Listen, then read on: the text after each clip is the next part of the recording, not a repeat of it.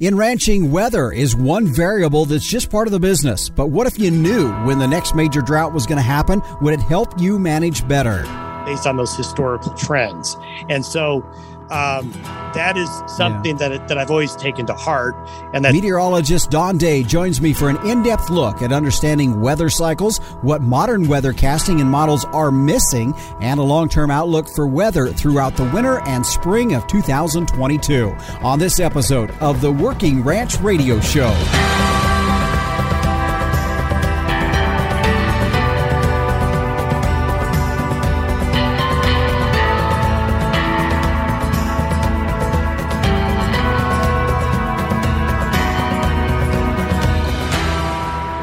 Hi again, everyone, and welcome to the Working Ranch Radio Show. I'm your host, Justin Mills, and we do thank you for joining us here for our program today. You can find us right here every Saturday at 12 noon Eastern on Rural Radio, Channel 147, Sirius XM.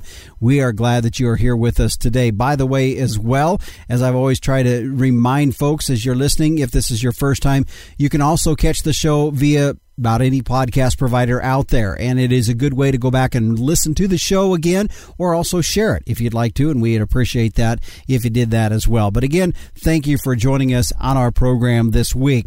Well, here is what we have in store for our program. As you have, if you are a regular listener, then you would hear meteorologist Don Day in our last segment of all of our shows give us kind of an extended weather outlook. Well, we have a bonus Don Day feature today because he is going to be our featured guest, but we're going to be going in depth on weather, a lot of things that we're going to cover, and I think there's going to be some very useful information. As I said in the opening, what if we could predict when our next major drought is going to happen? Would it help you manage differently? And there's just some information there that I think will be very relevant to us in the ag industry. Weather is so important. I think there's definitely two variables that we never quite are sure where they're at. One is the prices and one is weather.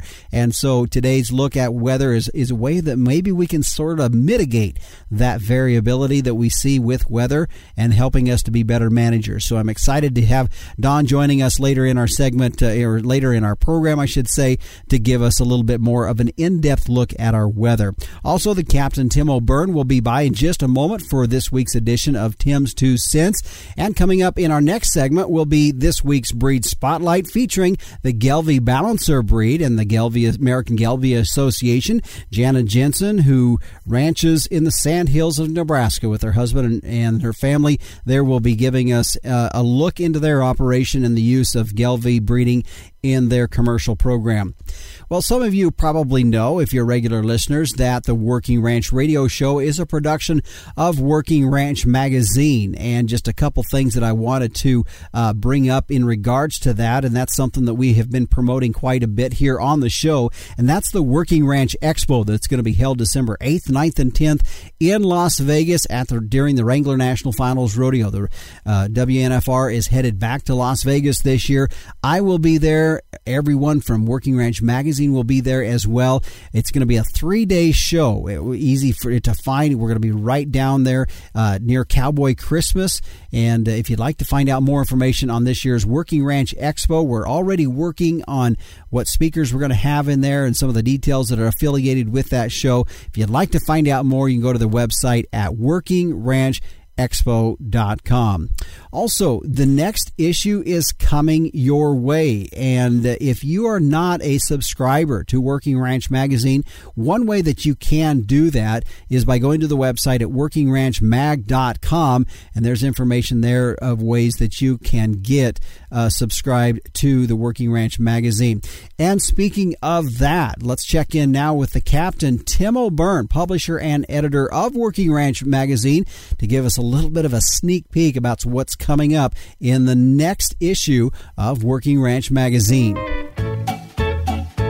Hey, Justin. Hey, Working Ranch Radio Land listeners.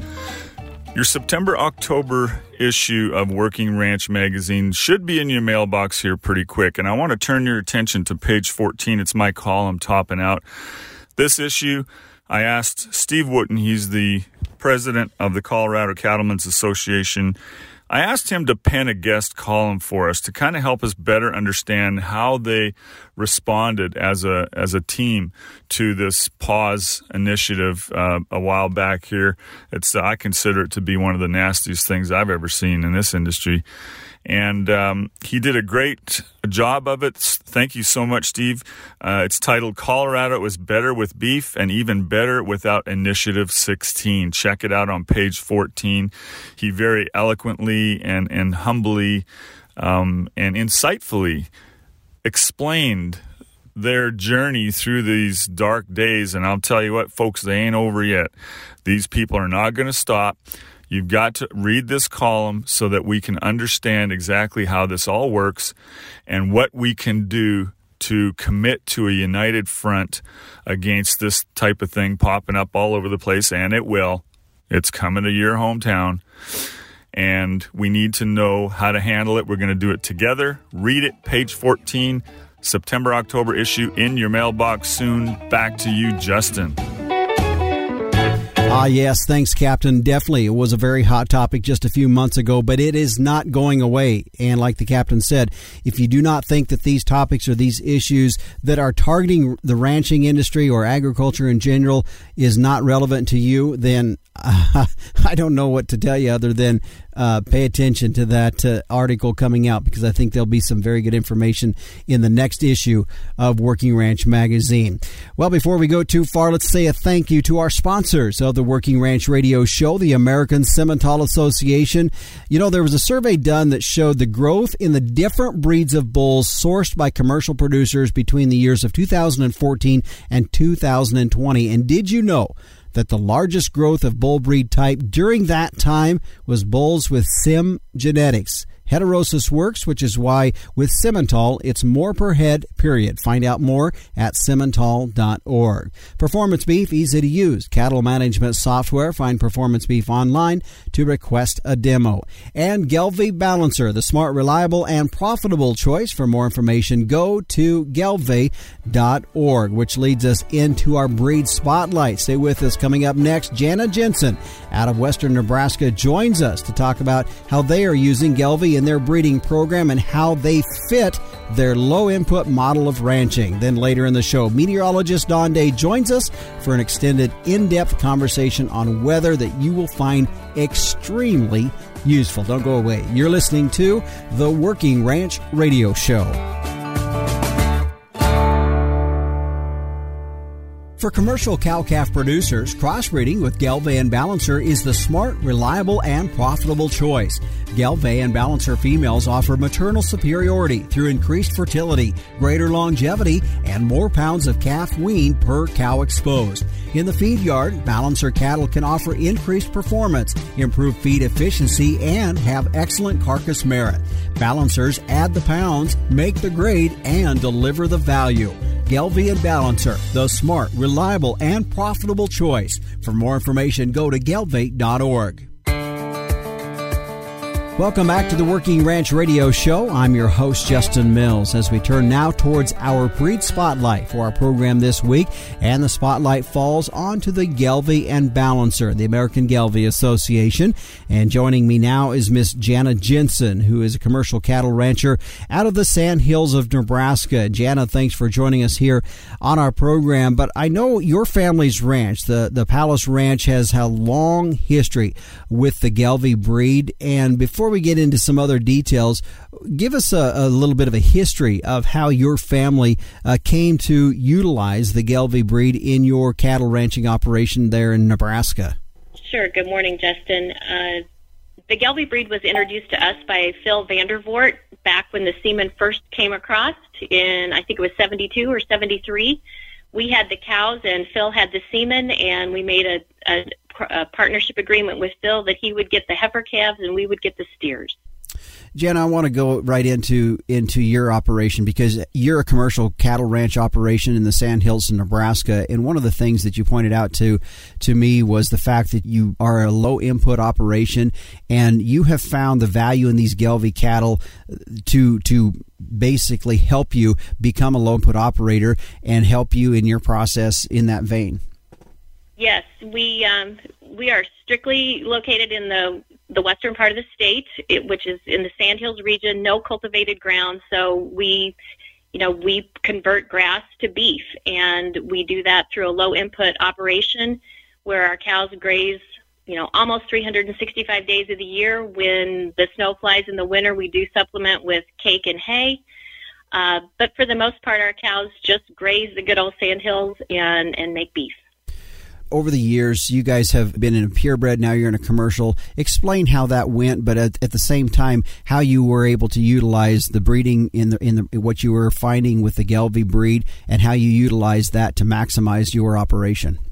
Sure. So the Gelbvieh breed for us really provides a maternal side that allows us to keep our replacement heifers and then still market really nice steer calves in the fall.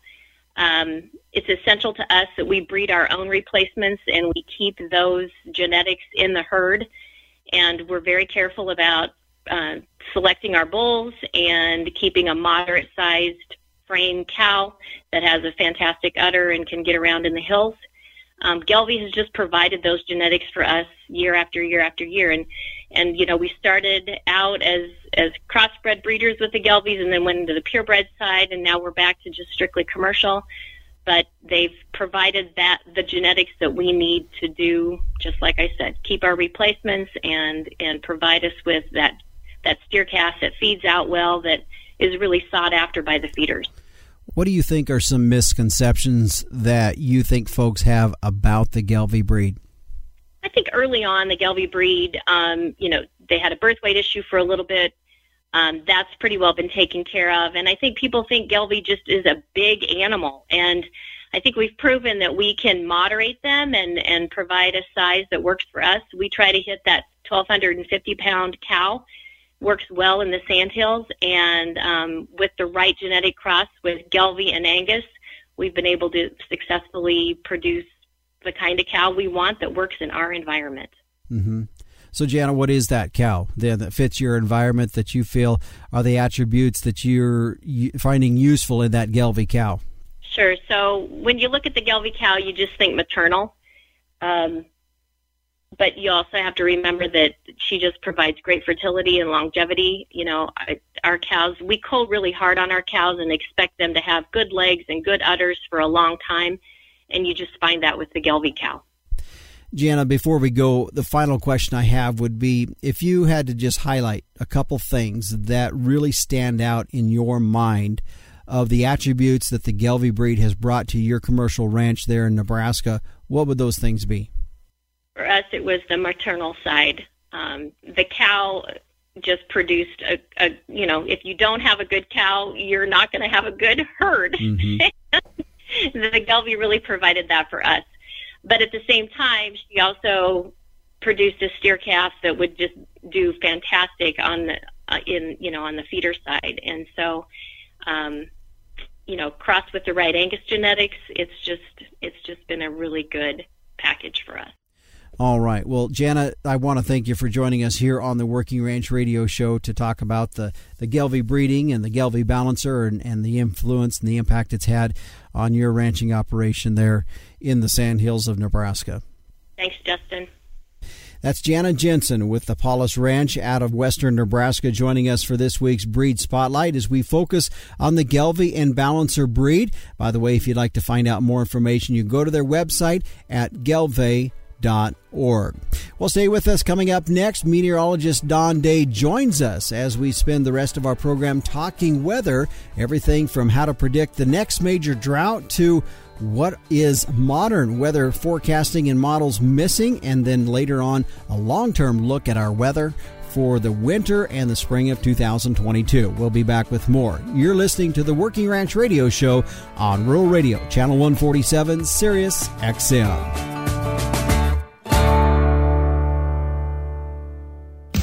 How do you manage data for your cattle business? Stop relying on pen and paper or complicated programs. Get real-time access from anywhere with Performance Beef. Update rations, generate real-time closeout reports, record health data at the chute, in the pen, or pasture, or analyze performance trends all in one place with ease. Your feed, financial, and health information is integrated in one easy-to-use platform accessible from your computer, smartphone, or tablet. Find Performance Beef online to learn more and request a demo.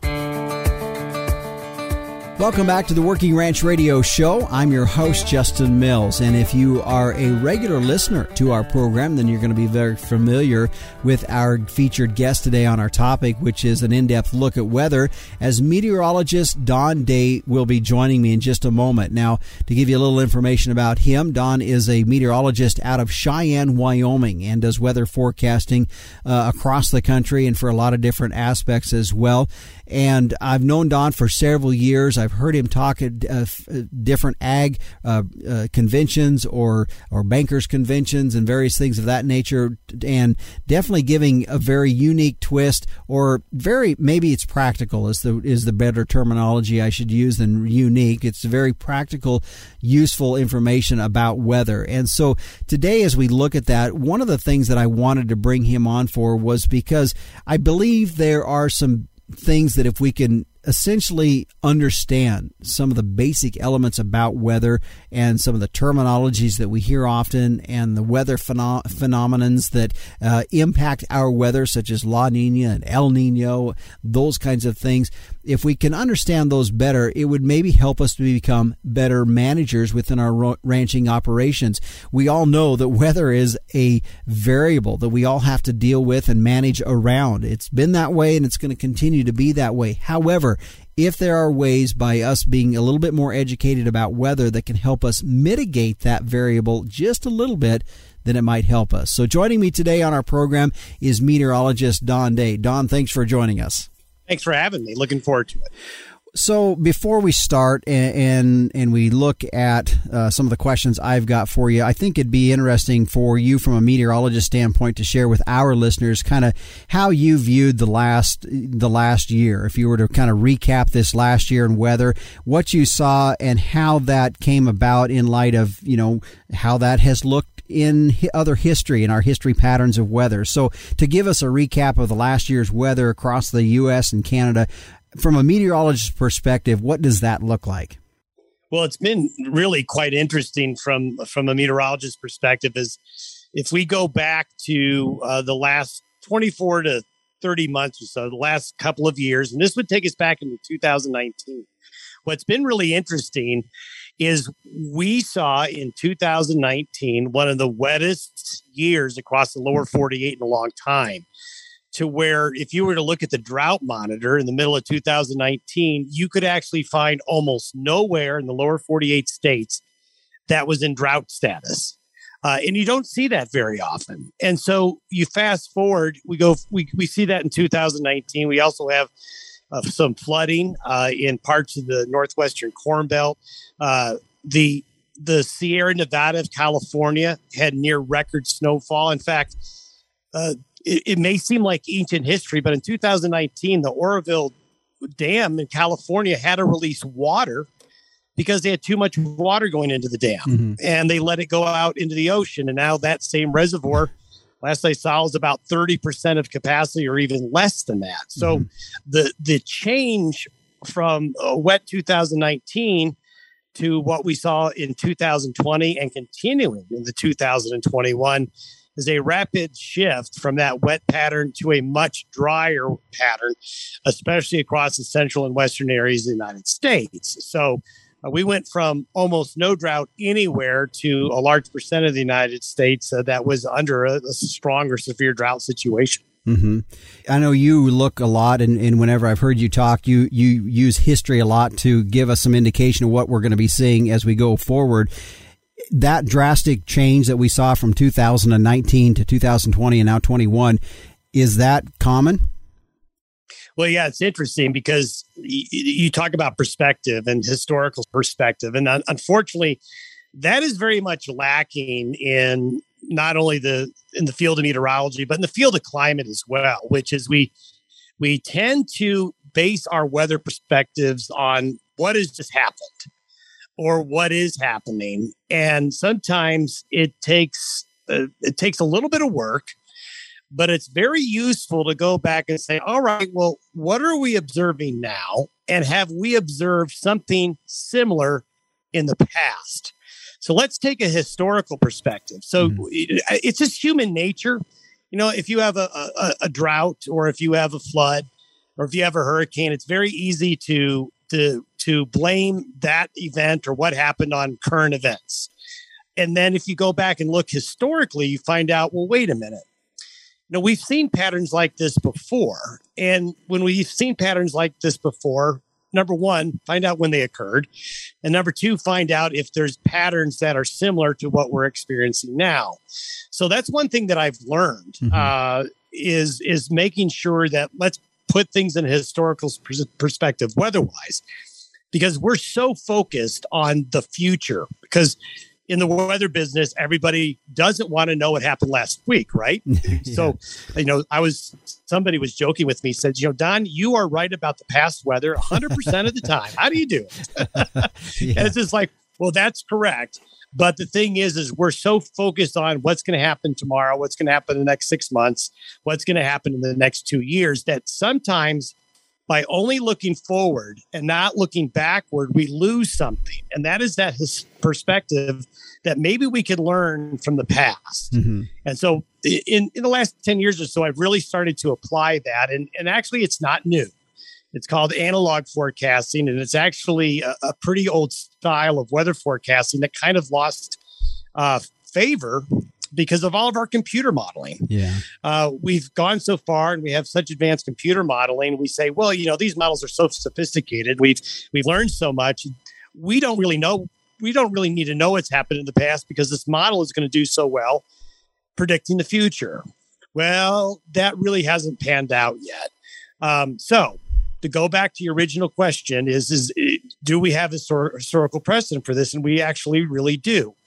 In fact, I'm going to bring up the number 10, 11, and 12. I'm going to bring up those numbers quite a bit here in our conversation. But when we go back and we look at the drastic change from being wet to getting dry on a large regional scale, you know, continental scale, really, all we got to do is go back to 2011 and 2012.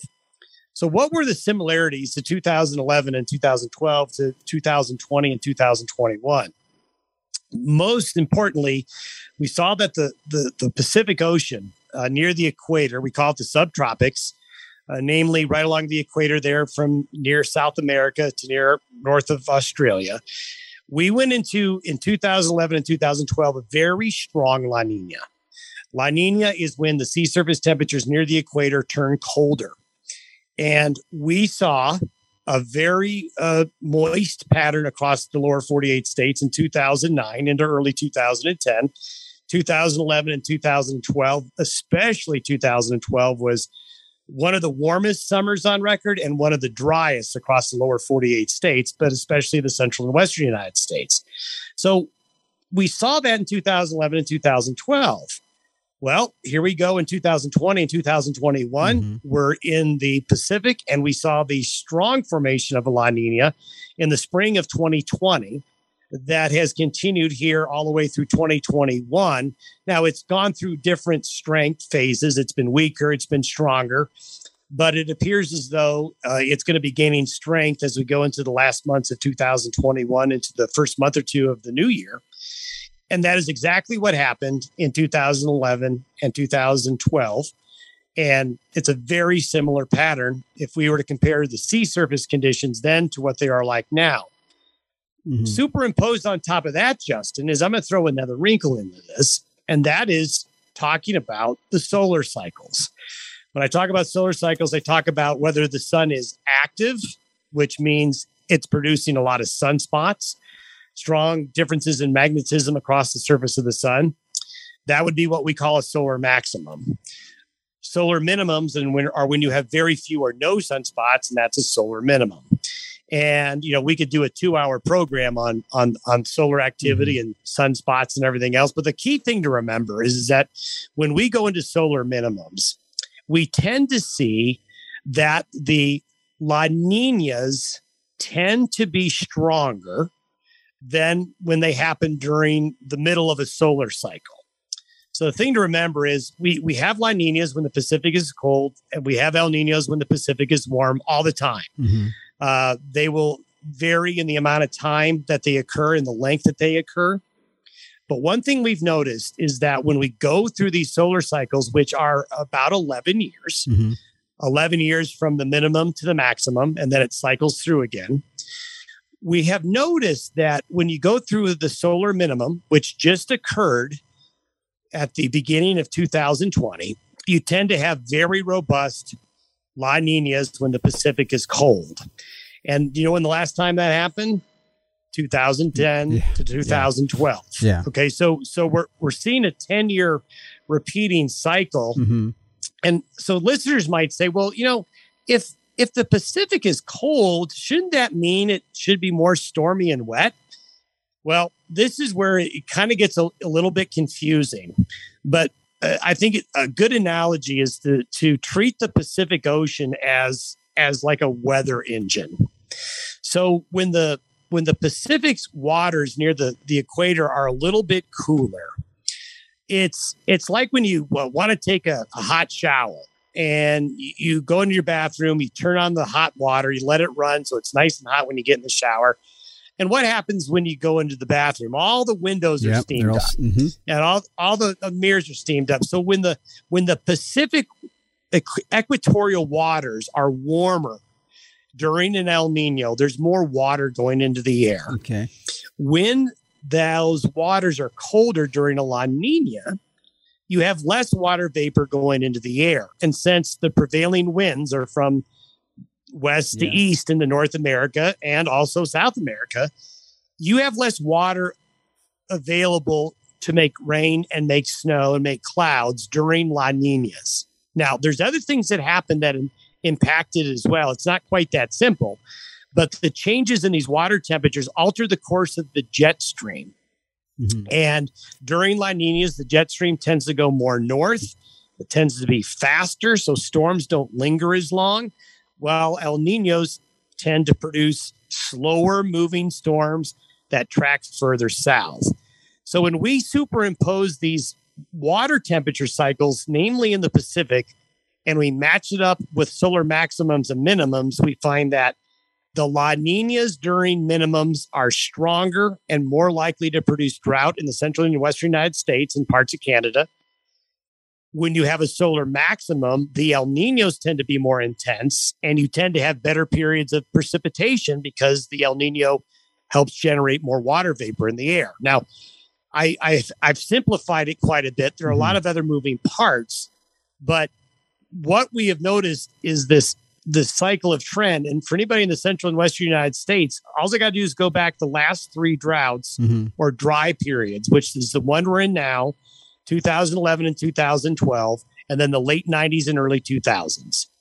And for those last three drought cycles, and I could go back further in time and highlight other ones, but for those last three drought cycles in the West, they've occurred during solar minimums and very strong La Niñas. Mm-hmm. So it shouldn't have been a surprise for folks who watch these ocean cycle and solar trends that the western and central United States was most likely going to hit a dry skid as we go through these bottoms and these peaks of the solar maximums and minimums. Yeah.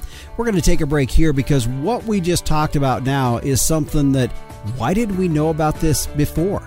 We're going to talk about it with meteorologist Don Day when we return on the Working Ranch Radio Show.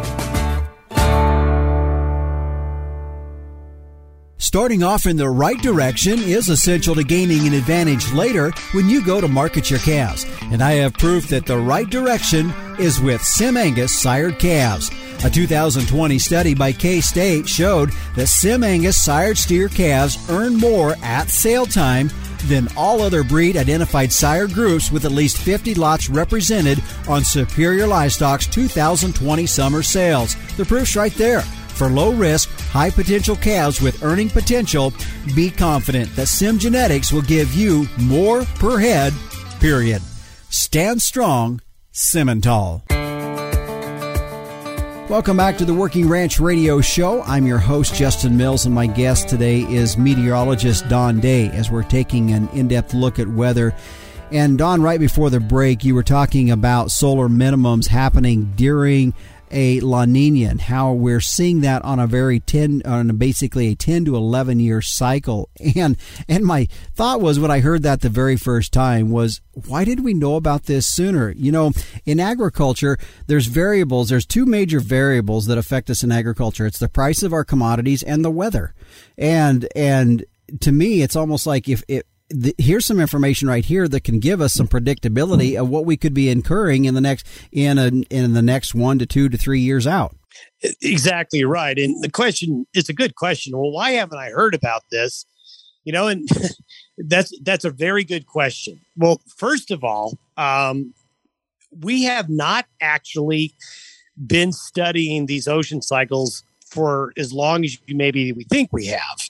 Due to new satellite technology, better sensing equipment, we have been able in the last 20 to 30 years have been able to identify these cycles a little bit better. And, you know, a really quick backstory about, you know, how some of these things were discovered. It all goes back to fish. There was a student working on their master's degree in the Pacific Northwest. I forget what university. And they noticed while working on their master's thesis that the salmon in the Pacific Northwest were taking different routes and behaving differently when they did their spawning based on what the Pacific temperatures were, where the temperature differences were in the water.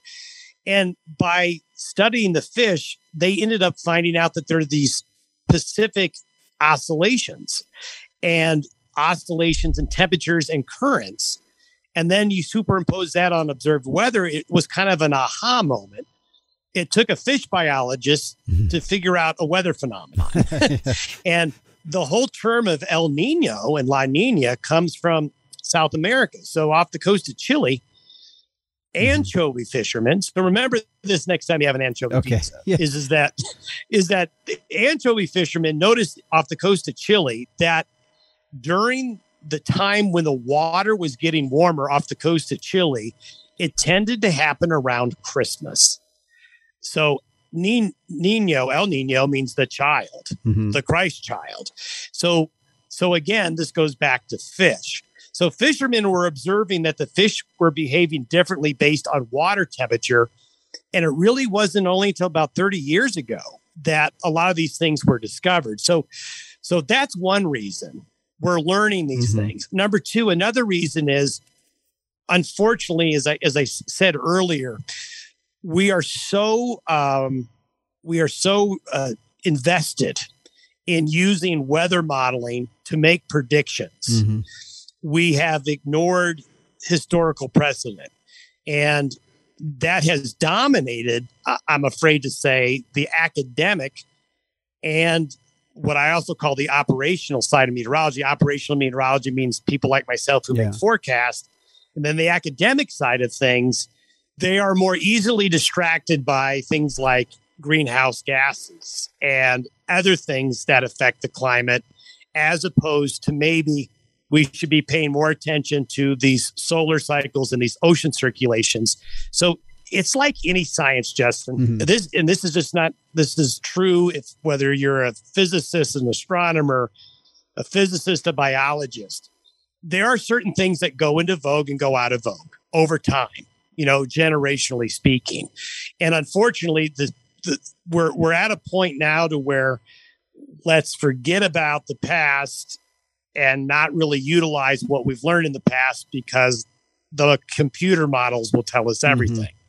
Now, that's my personal opinion, but I see it all the time. So that's another reason why we don't hear about it, because it is not in the best interest of people to say the oceans and the sun play the larger role in our climate as compared to other things. And so so what you have to do, people like myself, is I'm just curious, and I tend to be skeptical on everything.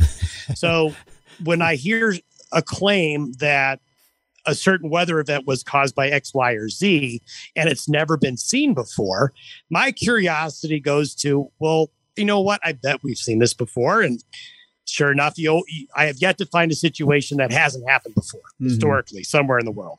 So that's kind of where that comes from. So the best thing that folks can do is, I tell folks all the time, be curious, do your own research, and you're going to find out that as you study these things, you're going to be more and more intrigued by the patterns you see. And I had a weather mentor, a meteorology professor, who basically said, watch patterns in the weather because they repeat themselves. They're never repeating themselves exactly. Yeah. But understand patterns and be able to recognize patterns, because once you do that, you can anticipate the next weather pattern based on those historical trends. And so that is something that I've always taken to heart. And that's really helped me be able to identify these things. And I will tell you, when I first heard about solar activity and the weather, I was skeptical. I didn't believe that there was going to be much of an influence from solar activity, but there was a very interesting article that I had read about, I believe it was a statistician in Canada that correlated the prices of wheat with solar activity. And the connections were remarkable, which is the prices of wheat seem to be connected to these solar cycles, because obviously if the wheat production was down, wheat prices went up. Wheat production tended to go down during solar minimums or near solar minimums, not exactly at them, but near them. I read that paper and I said, maybe they're onto something here. And so you can start and be as skeptical as you want about anything, which is great. That's the way you should be. And if you are, go out and do your own research, because we have the ability now to do that more than ever. Mm-hmm. Yeah. Well, I think the one thing that caught my ear when you said it a little bit ago was just understanding the patterns. I think that's something that for us in agriculture, if we can start to see that will help us in our management decisions as we look at going forward. I want to ask you one thing here and kind of hit this quickly.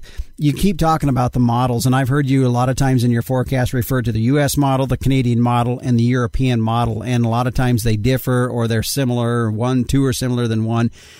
I guess explain those real quick and how those are working, because as you had just talked about, we're relying on these models now for a lot of our forecasting. So explain those models. Yes, that's a great question because it can get really, really confusing. A weather model, simply put, is made from very, very highly advanced computer programs that will take the current weather that's observed all around the globe. And when I mean current weather, the temperature, the humidity, the pressure, soil moisture, sea surface temperatures, where the ice is, where the ground's wet, where it's dry. And all of this is gathered by information gathered at airports, also gathered, and most importantly, by the weather balloons that go up around the world. Twice a day, over 450 locations in the world launch weather balloons.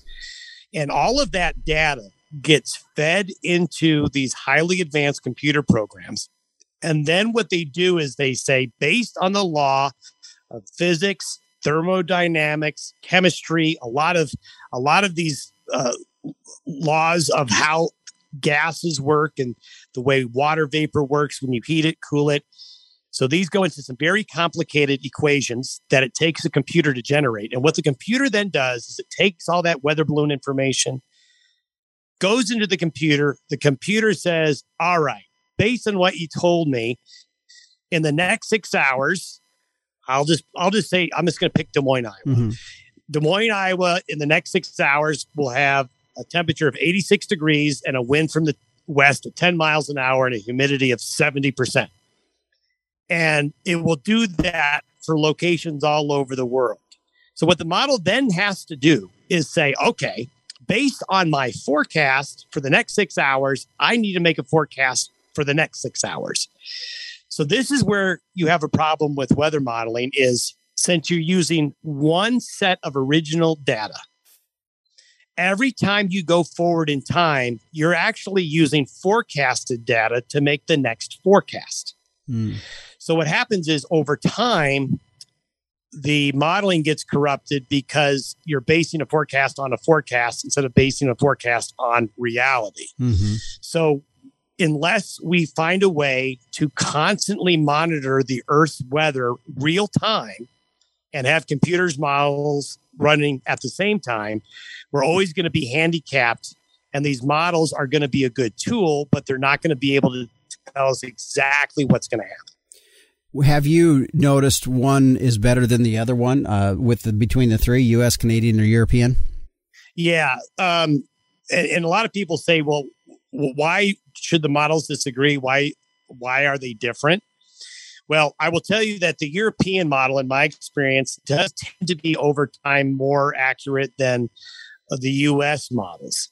Now, why is that? Well, we could talk about how the models handle the terrain and how they handle the Himalayas and the Rockies and the oceans. But I will tell you that the European models were developed after the American models. So the American models were really kind of the pioneers in global weather modeling. And so basically the U.S. models say, this is how you build a weather model. And then the Europeans said, we're going to make it a little bit better. Mm-hmm. And we're going to kind of make the physics and the terrain, and we're going to do these little things. And they will then make little tweaks. So every year, the computer models are tweaked a little bit. Sometimes the tweaks help, sometimes they don't. So it's kind of like three houses. All the houses have roof, windows, and doors, and a kitchen, and a bathroom, and a bedroom. But each house is built a little differently. And that's kind of the best way to describe mm-hmm. why the models come up with different solutions. Okay. All right. Well, I've always wondered that because you always talk about the models. And that's always a question I wanted you to explain to me at some point. Well, stay with us. When we come back, we're going to continue our conversation with meteorologist Don Day as we're going to look at the very extended forecast. We're going to be looking at winter, first part of winter, second part of winter, and the spring of 2022. We'll be back with more on the Working Ranch Radio Show.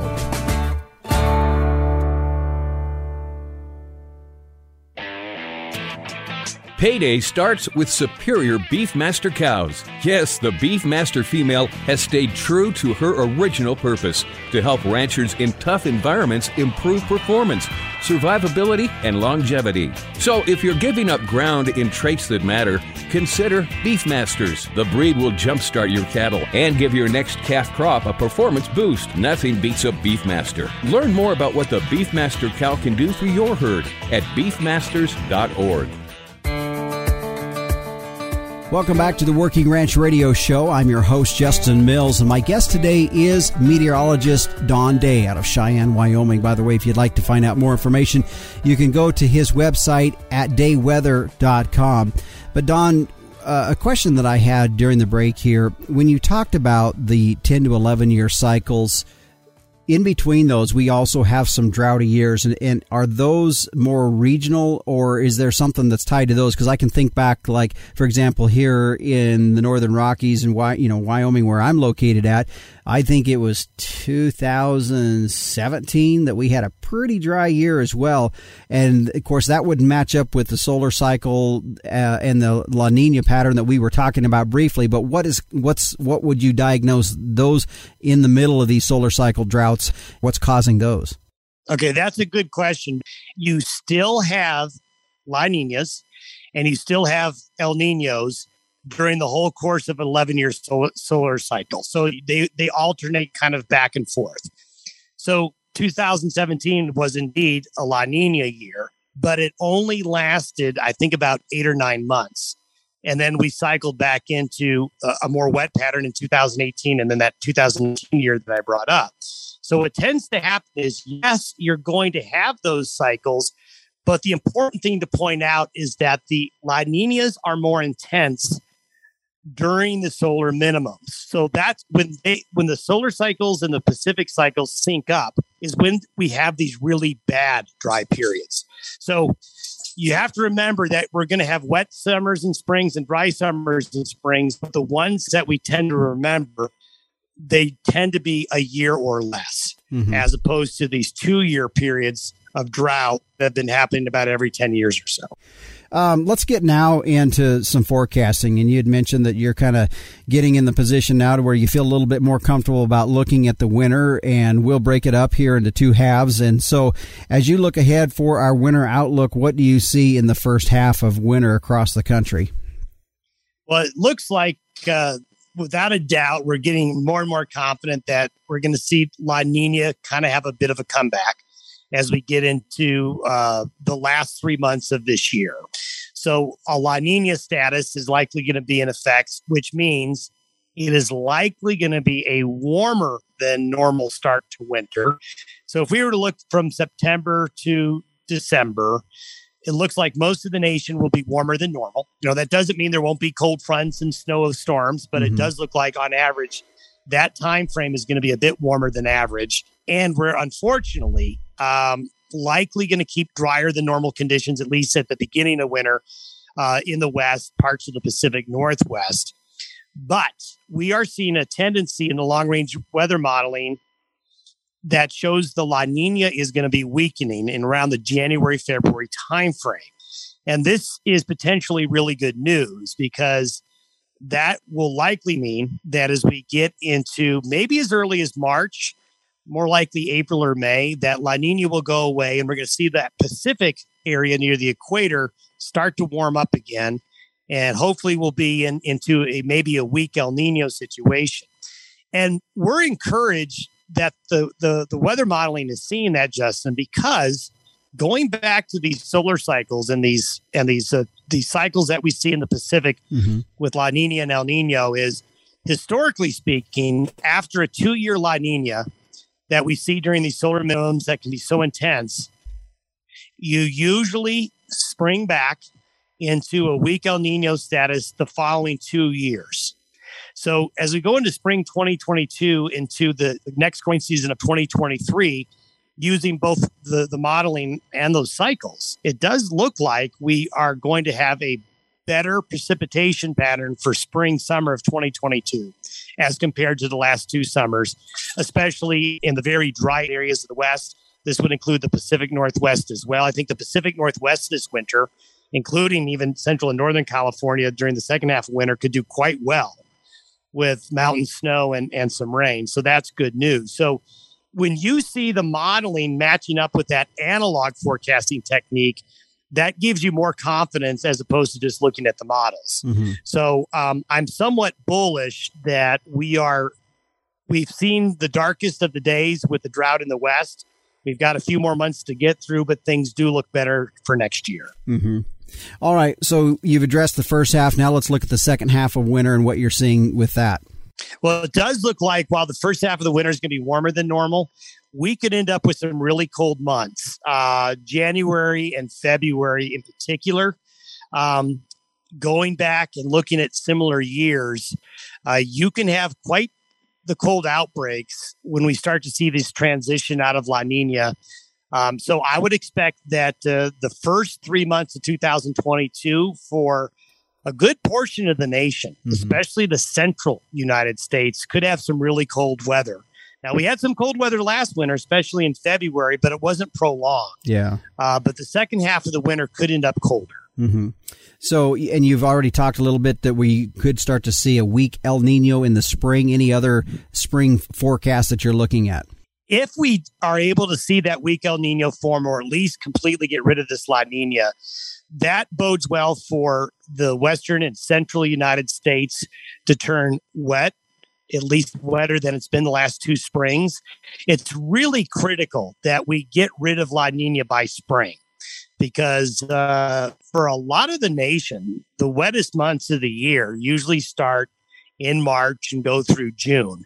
That's not true everywhere, but in most areas of the United States. So if we can see that shift from La Nina to El Nino, then that does bode well for a better water year. Now, different parts of the country will have different conditions. For the southeastern United States, which has been so cool and wet this year, it does mean probably a little bit of a warmer weather pattern for them in the summer of 2022. That will likely change things for that part of the U.S. as well. Mm-hmm. Meteorologist Don Day is my guest today. We're going to take a break here, and when we come back for our final segment, a look at the 10 to 14 day weather outlook across the country when we return on the Working Ranch Radio Show. How would you like an easier way to organize and manage your ranch records? It's easy with CattleMax, the software for people who raise cattle. CattleMax brings all your ranch records together in one place. Manage your cattle data, including health treatments, breeding and calving, ranch records such as equipment inventory and maintenance, income and expenses. It works for any size herd. See how easy it is to manage your ranch records. Start free now at CattleMax.com. Welcome back to the Working Ranch Radio Show. I'm your host, Justin Mills, and my guest this week for our feature topic as we talk about weather is meteorologist Don Day out of Cheyenne, Wyoming. And now, Don, we've talked a lot of other things about weather, but I think before we leave here on our program today, let's talk a little bit about the 10 to 14 day weather outlook across the country. Well, there's good news for some folks, especially true for Minnesota, parts of the Northern Plains, Wisconsin, parts of Iowa, the Eastern Dakotas, and all the way back across portions of Montana. There's going to be a really active rain pattern across that northern tier. If there's two areas in the nation that are really suffering the worst drought conditions right now, it would be parts of those northern plains around that Minnesota area, then back to the West Coast. So that area is going to get some rain, and we're going to see a very hot, humid pattern for the south and central areas of the United States, and a pattern very favorable for more tropical activity. In fact, we're probably going to see East Texas or Louisiana tropical storm or hurricane, and then maybe something affecting the southeastern United States about a week later. The pattern is going to be very favorable for an uptick in tropical storm and hurricane activity for the drought-parched areas of Washington and Oregon and California. Unfortunately, the next week, 2 weeks, there's just not much that's going to be able to come in to help those areas. But longer term, as we get deeper into September, I do think California and Oregon and Washington will finally get some help. All right. Well, Don, I do thank you for joining us here on the Working Ranch Radio Show with some very practical knowledge and information to help us in understanding weather and weather patterns. I think that is a big piece of information right there, folks, that if we can understand weather patterns, I think it'll help us as we try to manage our ranching operations going forward. But, Don, again, thanks for joining us here on the Working Ranch Radio Show. Thanks for having me. And again, that's meteorologist Don Day, our featured guest today on the Working Ranch Radio Show. And if you want to catch his daily video podcast as it kicks out every morning, Monday through Friday, there's a link to that on his website to get to the YouTube channel. His website is dayweather.com. I'd like to thank my guest that joined us earlier in the program, Jana Jensen with the Paulus Ranch out of the Sand Hills of Nebraska, as she helped us out to give us a little bit more about the Gelbvieh Balancer breed, as that was in our breed spotlight today for our program. Also, a thank you to the captain, Tim O'Byrne, publisher and editor of Working Ranch Magazine. I'd like to thank the sponsors of Working Ranch Radio Show, the American Simmental Association, Heterosis Works, which is why with Simmental, it's more per head, period. Find out more at Simmental.org. Performance Beef, easy to use cattle management software. Find Performance Beef online to request a demo. Gelbvieh Balancer, the smart, reliable, and profitable choice. For more information, go to Gelvee.org. Well, if you'd like to get a hold of me, you can do it by calling or texting the studio. If you have a question or topic you'd like us to cover, please feel free to give me a holler at 307-363-COWS, or you can shoot me an email at justin.workingranch@gmail.com. Be sure to join us next week as we're going to be talking the feedlot business, as Trista Brown-Priest with Cattle Empire out of Santana, Kansas, will be joining us as our featured guest next week on the Working Ranch Radio Show. This is a production of Working Ranch Magazine. Join us each Saturday right here at 12 noon Eastern on Rural Radio Channel 147 Sirius XM or on your podcast provider. Thanks again for joining me. I'm your host, Justin Mills. And until next time, keep your head down and your mind in the middle. So long.